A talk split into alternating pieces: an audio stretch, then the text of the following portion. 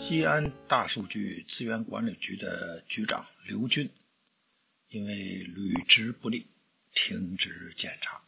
啊，这是来自于西安的最新的消息。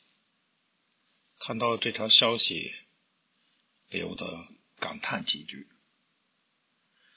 现在在中国，把事情整大了再搞定，啊，在过去曾经是一种本事和能耐。